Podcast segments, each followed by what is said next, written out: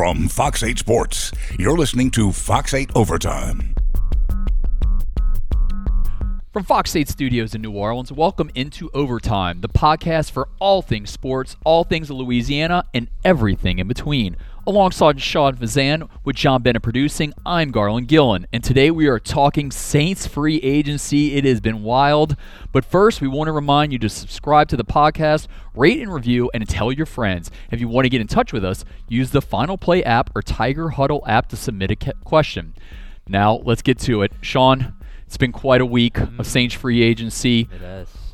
Which move that the Saints pulled off is the one that you're most impressed with? Oh, is without question, unanimous decision, unanimous vote of one being me, uh, Emmanuel Sanders. Um, a, the way they approached it, it was a classic Saints next wave signing. That first, I don't even know if it was a second wave signing. It was probably closer to a third wave signing. Late Friday night, they let the dust clear, they let the market resettle, and all of a sudden they strike with a player. And I'm telling you, I went back and watched four of Emmanuel Sanders games, and I got more and more excited at, with each passing game because the Saints have not had a player of this particular skill set. I said on Final Play Sunday night, uh, since the closest I can compare him to is Brandin Cooks, but even they're not the exact same player. Sanders' ability to separate, his ability on double moves, his his uh, smoothness out of his breaks. Uh, the Saints have not had a quality number two receiver in quite some time. It is the number one gripe we get when we get these final play submissions, when we get these questions, we get these calls. They finally get it, and they get it at a rate that's so affordable. Two years, 16 million, uh, up to 19 million, depending on playing time incentives and whatnot. Um, it's such a great move because it, it was such a hole that now is filled, and it, you could just visualize how much better Emmanuel Sanders makes the team. Bravo, identifying the guy, waiting for the right time to strike, and getting him at a great deal. Which two years, sixteen million. I guarantee you, this his cap hit for 2020 is going to be low. That's what they do. So, um, without question, it's Emmanuel Sanders. There was no other position that if you were the, on the outside looking in, that you felt like the Saints needed more than what than the second wide receiver opposite of Michael Thomas. So Emmanuel Sanders gets the nod, gets my vote. Sean, uh, there's no uh, problem finding film on Emmanuel Sanders, especially for the Saints. Uh, totally, totally torched him last year in the, in the score fest in the dome. Um, was there any indication to you last year that when the Broncos put him up for a trade, were the Saints trying to land him before the Niners got Emmanuel Sanders? I, I, he was in the discussion. Um, I don't know how far those discussions got, but at that time, I don't think the price that the the 49ers ended up paying, and I've got to check the, the compensation. Maybe John Bennett can check on that in a second. Um, was it, the Saints were not willing to part ways with it uh, at that time. I do know he was in the discussion as, as far as striking a deal, and obviously he was a player. Now they played Emmanuel Sanders after the trade deadline, but you can recall the Super Bowl week. Sean Payton was asked a lot about San Francisco, Kansas City, that matchup, and he constantly said the speed of San Francisco's receivers. And when he harps on a topic that much, that means it caught his eye. And I mean, he decimated the Saints. Seven catches, 157, abused Eli Apple. Um, so uh, they had a front row seat of how good this guy is, and now he's going to wear black and gold do the Saints still go wide receiver possibly in the first round if their guys there? Uh, they yes. they got a they got a one and a two now. They got Thomas and they got Sanders. There they go for a uh, another wide receiver in the first round. Um. Wow. Okay. Just just real quick. Denver received a third and a fourth round pick. Mm. Uh, San Francisco got Sanders and a fifth round pick. So not crazy compensation, but um, at that time the Saints were confident in what they had back to the topic at hand. Do they go wide receiver? The answer is if that player is the highest graded on their board when they come up, yes, they will not be shy about pulling the trigger on another free agent, or, excuse me, another wide receiver, especially when you consider you can always have a third wide receiver. You can always have a third wide receiver. We know that. Um, so if Justin Jefferson is the name I had mocked to the Saints is available at 24 and he matches the grades with which the Saints have for him, then yes, I think that's a possibility. The key is they don't have to do it now. It's a little bit more of a luxury to do it now, as opposed to, and I thought perhaps given the relatively low, obscure free agent market for wide receivers, and Emmanuel Sanders being one of the best that, that could have been available, um, that perhaps the Saints would bypass their normal routine of filling needs via free agency and draft a wide receiver because the draft class of wide receivers was so deep, but they were able to land Emmanuel Sanders, so now that's just a luxury.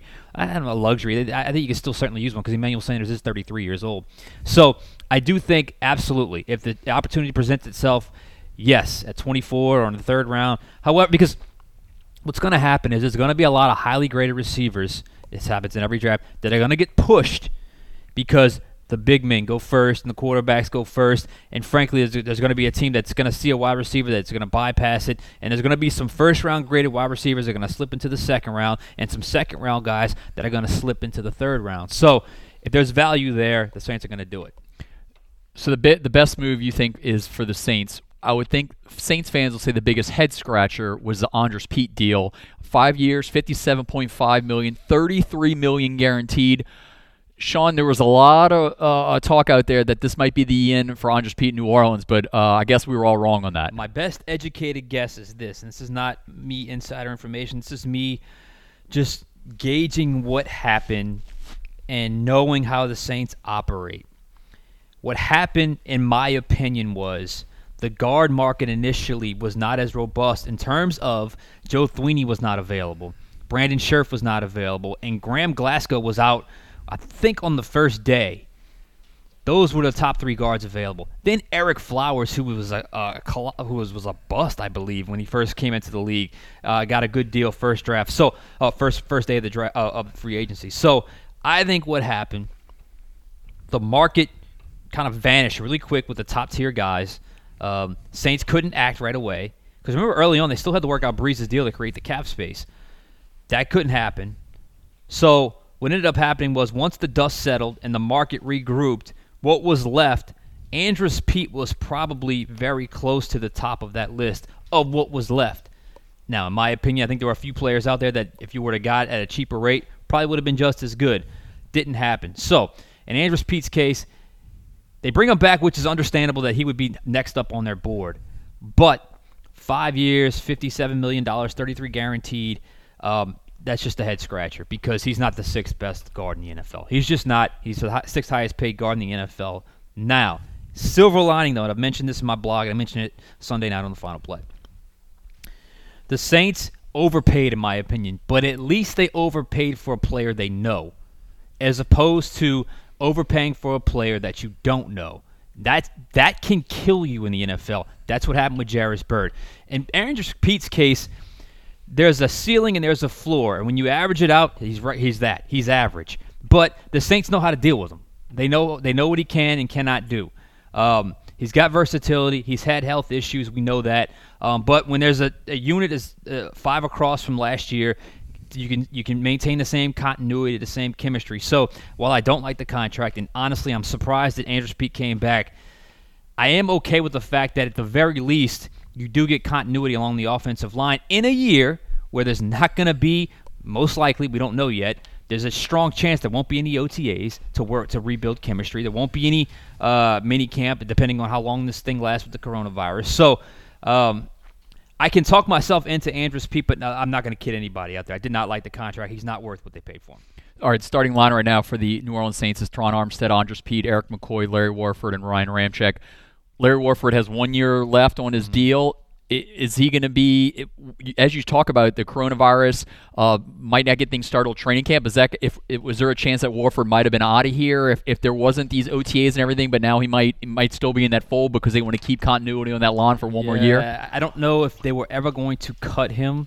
I do know his caps hit did not match what he gave them. I do know they weren't particularly happy with his production uh, last season. He's going into the last year of his deal. Typically, um, those are the ones that are vulnerable to becoming a quote unquote cap casualty. But um, would he have been released? I, am going to say no, but I do think he was one of the ones they kind of had circled as if he doesn't bring it, perhaps he could be a guy that, that, that could be on the outside looking in once training camp goes and preseason goes and they make those final cuts. So I do think Larry Warford going into the last year of his deal is a bit on the clock a little bit because I, I do know they were not happy completely uh, with his production last season. Another big free agent signing for the New Orleans Saints, Malcolm Jenkins, four years, 32 million, 16.5 million guaranteed. The Saints draft in 2009. He won a Super Bowl. Sean, how important is it to get a leader like this guy back in the locker room when you need a lot of leadership if you want to get to the next level and win a Super Bowl? Well, you needed leadership at that position more than anywhere else because if you go back and look at the penalties last year, overwhelming. It was either hands to the face or holding penalties or pass interference penalties in the secondary. And there was a roller coaster year for the Saints secondary last year, and a lot of that had to do with communication issues. Um, talented group, but young group, uh, a little bit inconsistent, um, not quite the. Um, uh, the the veteran savvy that you necessarily have. I mean, all those guys were under the age of 25, if I'm not mistaken, other than Patrick Robinson, who didn't play much. Um, so you're talking about a young group that was needing some veteran presence. Malcolm will do that. I went back and watched a lot of his games in Philadelphia. I mean, he is the maestro back there. He is communicating. He's more of like almost like a Demario Davis in that he runs everything on the defense uh, with Philly. Now I don't know how he's going to do that this year uh, with the Saints, but um, I do think that position group more than any other was in desperate need of a veteran who's got some gas left in the tank. Don't think he's got four years left in the tank, but I think he's got at least two more years left in the tank. And he's a guy. He's a better cover guy than Vonn Bell. Uh, don't think he's quite as tough against the run, but he is effective against the run. Both guys can blitz. Um, and I think, because we have a we have a final word uh, submission. We'll I'm gonna I'm gonna get to that next. I, I got it right here. I think the Saints are better with the combination of Malcolm Jenkins and C.J. Gardner Johnson, as opposed to not having Malcolm Jenkins, a chance to get Vonn Bell, who's an asp- uh, ascending player, but not necessarily where Malcolm Jenkins is yet. Malcolm Jenkins is more established. Plus, you have a young guy in C.J. Gardner Johnson as opposed to C.J. Gardner Johnson. And let's just say you were able to bring back Vonn Bell, who may not be as good as Malcolm Jenkins. Ask your question because it's pretty similar. So Michael Owen uh, from Slidell, uh, not a former Liverpool great or Real Madrid. There you go. Yeah. John Bennett for you and producer. So obviously Michael Owen is a uh, big uh, fan of our final play show because he must have watched it last night because yeah, he heard your comments. And you can see Sean's raw first uh, part of his interview with Wonk and Kate. It's on fox8live.com. I put it up last night. It's almost like 11 minutes of good stuff. So if you want to see it, uh, you can understand where Michael's coming with this question. So from Michael. How can you say we gained a piece on defense if we allow Vonn Bell to leave? All we did was swap Jenkins for Bell. For us to get better on D, we have to keep both. That's in all caps with an exclamation point. Marcus Williams has proven he can't cover or tackle. It started his rookie season against Minnesota. You can't tackle what you can't see. Every time Williams attempts to tackle, he either grabs shoulders or dives at the opponent's legs. You don't run with your shoulders. Boy, he's really getting in depth here. And when you dive at legs and are looking at the ground, you end up tackling nothing in caps again. He loves the caps here. And Williams proved this repeatedly. I understand the money situation and the salary cap. However, if we upgrade from Bell to Jenkins, but let Bell leave and Williams stay, we did not get better on D. That's a lot to digest, Sean, so yeah. take it all in, bud. Well, hey, look, I, hey, I, I appreciate the passion. I felt it in the question. It sounds like that's more of a of a negative towards Marcus Williams yes, more than is. anyone else. And Marcus Williams has become a vulnerability, a liability when it comes to tackling on the back end. And I went back and w- looked at a few of my old blogs uh, actually this morning just to kind of refresh narratives where we were after each week. And I remember writing a couple times that Marcus Williams' tackling ability, um, inability, uh, has really become a detriment to the Saints defense. So I agree with all that. Um, and there's still an outside chance Vonn Bell returns, especially since he hasn't signed with anyone yet. Uh, the market may have cooled, so perhaps you know he could come back on a cheaper deal. Maybe he signs a one-year prove-it deal, whatever. Um, as of this podcast taping, though, he has not signed with anyone yet. So there's still an outside chance, but the Saints played the cards of A, Sean Payton really regretted Malcolm Jenkins leaving, and you still got a guy. That, I, I get it. He's 32, Malcolm and Vonn is 26. So clearly one's at the beginning or the middle of the prime, and one uh, is towards the end. But Malcolm Jenkins I think it's pretty obvious the Saints viewed him as a better player, a more established player who's already there, as opposed to Vonn Bell, who you're still projecting a little bit to see where he's going to end up being uh, as a player. I still think they're two different players, and I I think Malcolm Jenkins' ability to play man-to-man coverage is worth more than Vonn Bell's ability in run support. I know that sounds crazy, but I think that's what the Saints value more. And I think Malcolm Jenkins, when you added his, his intangibles, plus the emergence of C.J. Gardner Johnson, I think the Saints feel that it's a net gain by losing Vonn Bell, but getting Malcolm Jenkins with the emergence of C.J. Gardner Johnson, even with Marcus Williams, who plays a totally different position.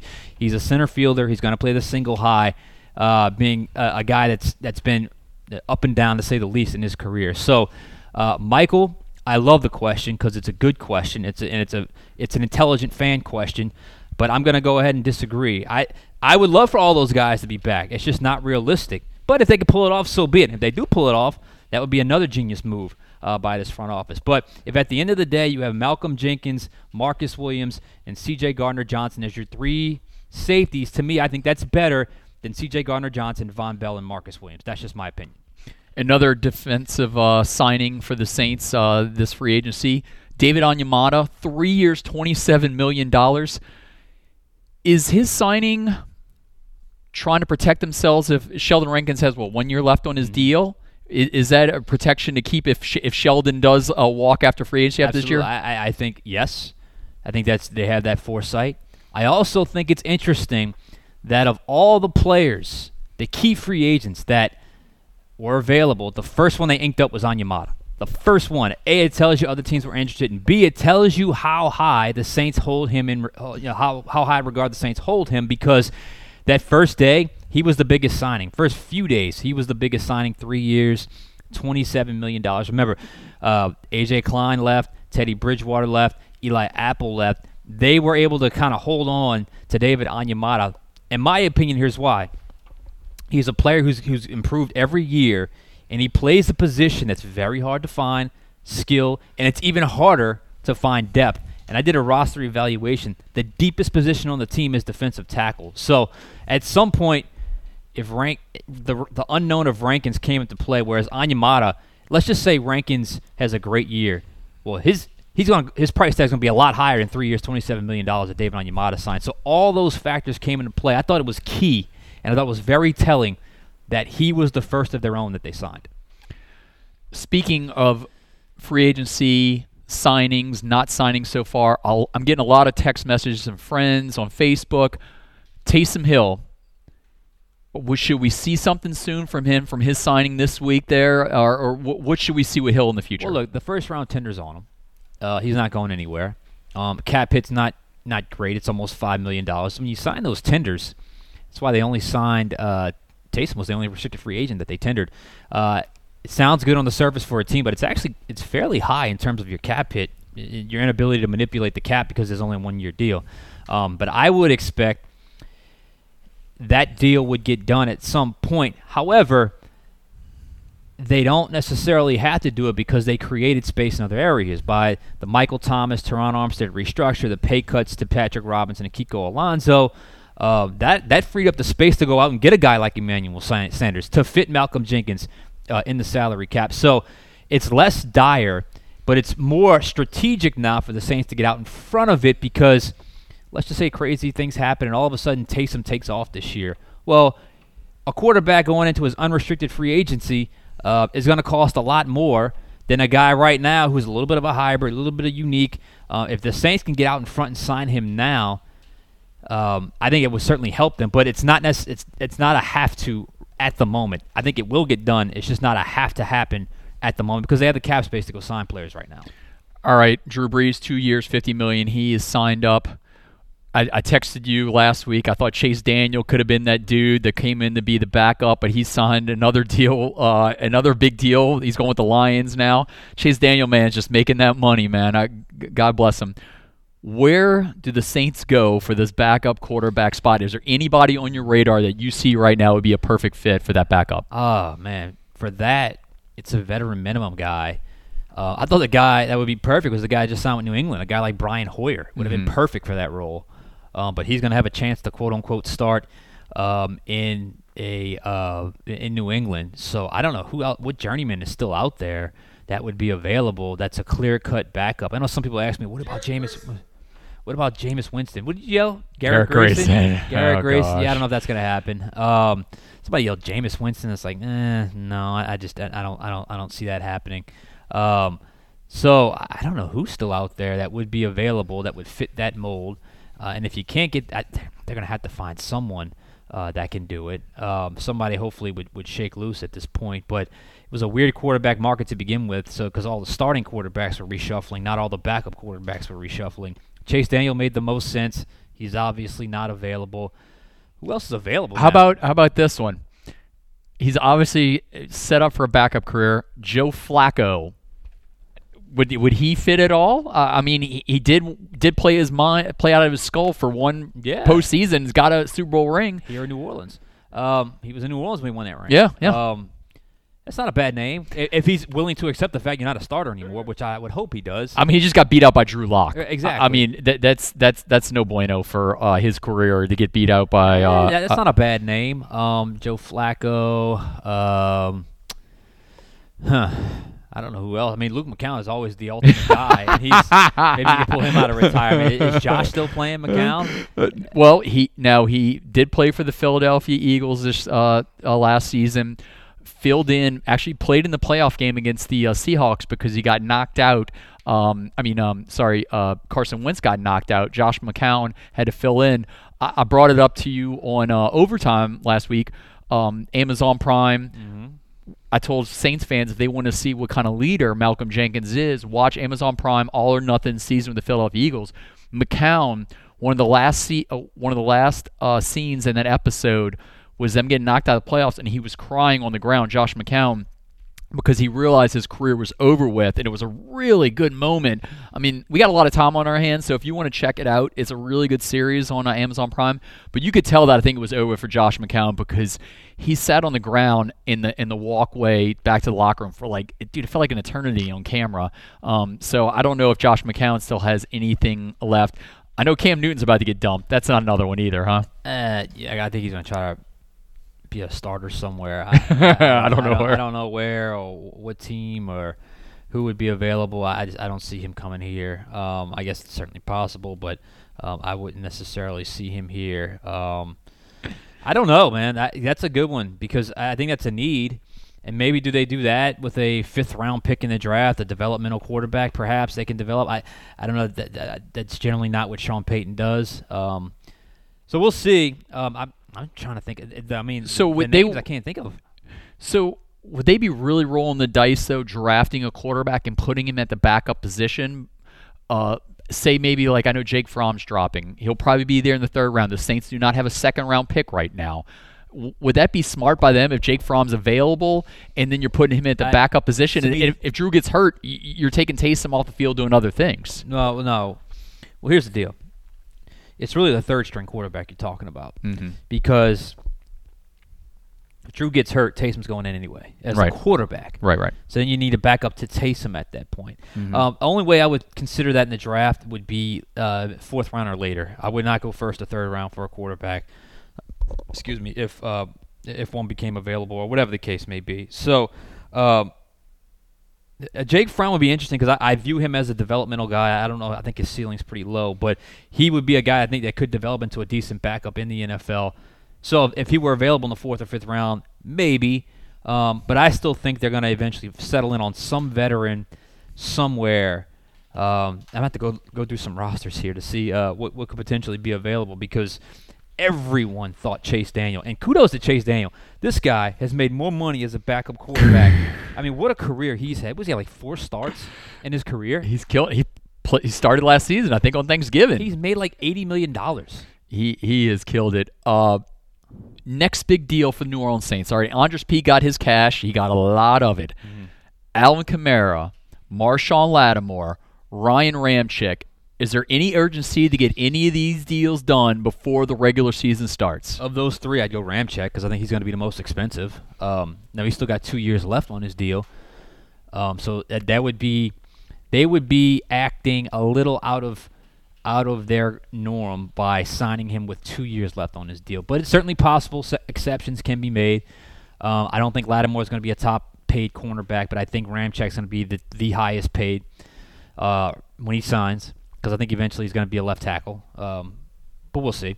Um, Alvin Kamara is a tricky one because I could see him holding out. It's hard to f- place a value on him. And what just happened with Todd Gurley? That's what I was about to ask you I about. mean, he, Todd Gurley almost single-handedly like reawaken the running back market and then just took took it right back down because he's become a cautious case of you know they got out in front they made him the highest paid running back in the NFL and a year or two years into that extension he was done. They were done. And he he signed a one year deal in Atlanta. So uh, the Alvin Kamara deal is tricky because he's more of a of an all purpose running back as opposed to a uh, a ground and pound running back like Todd Gurley was although Todd Gurley did a lot of things other than just run the football. But the Saints don't run their offense through Alvin Kamara. But he's obviously a, a piece that's needed. And I don't think he was a, he was not 100% healthy at all uh, about midway through the season through the end last year. Um, I don't know that he has the same leverage where he sits than let's say Michael Thomas has where he sat last year. But I do see a scenario where they're gonna Alvin's camp's gonna want to get something worked out. So um, uh, that's a good question. But of those three, the one I would want to lock up first would be Ramczyk. Bucky Brooks and uh, Daniel Jeremiah had a really good, really good uh, show list recently on a podcast there, and they were talking about the running back spot with uh, with Todd Gurley not getting his money. They said, uh, uh, now I want to get your thoughts on this. They said a, a move to do with running backs now is if you don't want to pay them, you get them on the rookie contract, four or five years, then you just franchise tag them twice. Yeah you get seven seasons out of your running back, and then you can just dump them, and then you can just draft another one, and you don't have to pay them. What what what option? So Alvin Kamara got drafted. So he's this is his fourth season in the league. He'll be an undrafted. He'll be an unrestricted free agent next year. So you get four years out of him. So you could, or is that a bad move to try to to, to get to, to not sign him this all season? He only got one year left on his deal, and then um uh I'm sorry, yeah, he's got one year left on his deal and That's then franchise. Shrewd, man. That's shrewd from a business standpoint. I don't know what it for a generally amicable relationship of locker room and front office. I don't mm-hmm. know what that would do because Kamara. Look, last year was a little bit of an outlier. 17 and 18. I mean, he 2017 he burst on the scene. 18 he was asked to do a lot more, mm-hmm. and you know he was certainly a guy that was counted on. I, am willing to put last year in its proper context and say that's not the real Kamara. Mm-hmm. Um, so I don't know what that does in terms of your interpret. I don't. I don't. Know it would infuriate him. locker room. Yeah. Um, but if you really think about Todd Gurley's situation, his rookie deal, and if he would have got two franchise tagged, they're right back where he is at anyway by signing the extension, and now uh, he's out of work. And this, I don't know what the dead money hit the Rams had to take by, uh, by, by basically cutting uh, Todd Gurley. So that's a shrewd business move. Uh, I, I could foresee in that scenario Alvin Kamara just not playing and mm-hmm. just holding out and forcing the Saints' hand in that scenario. I, it's a from a purely business standpoint, that's if that player has no leverage.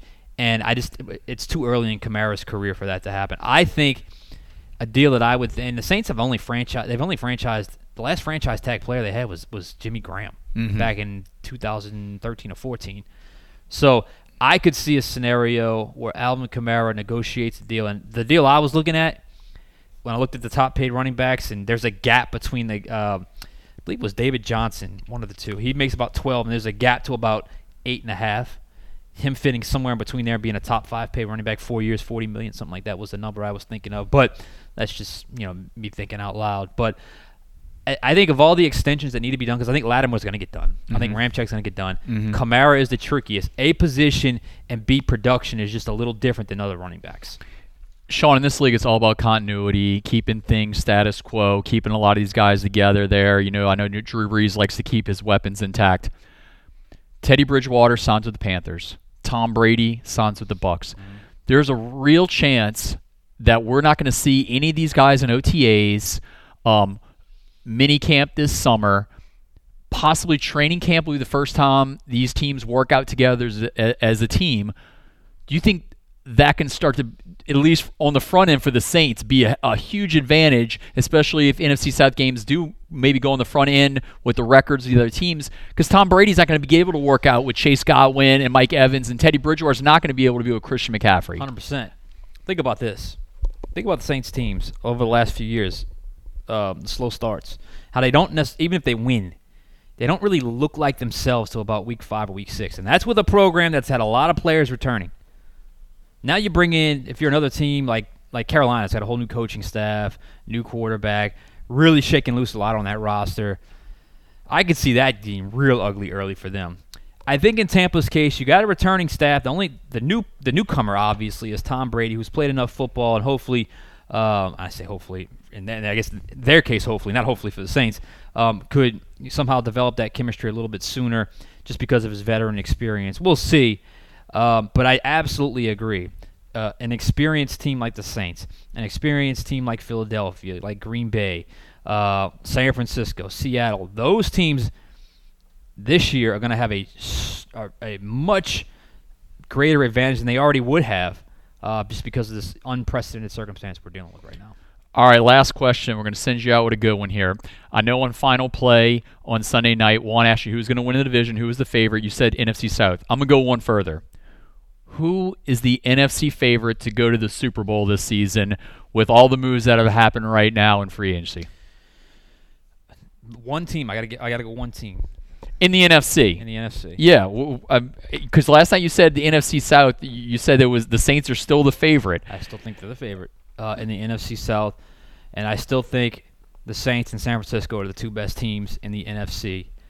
Um, so I, I, mean, look. well, the Saints just took one of their probably one of their better weapons. They just grabbed one away from them. Exactly, and um, they still got Drew Brees. So I think the Saints are still if not the best team, one of the best teams in the NFC. So I think they have a strong chance of being the team that comes out the NFC. I really do because they, the players that they lost, the players that they gained, and what they have coming back, I still think um, they're going to be a team 12, 13, 14 wins in 2020.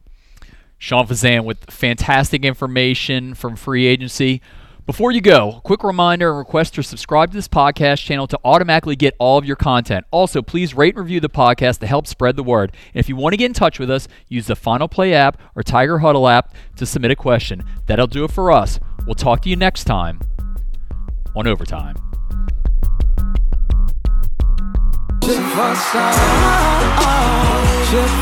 Oh, He knows the law.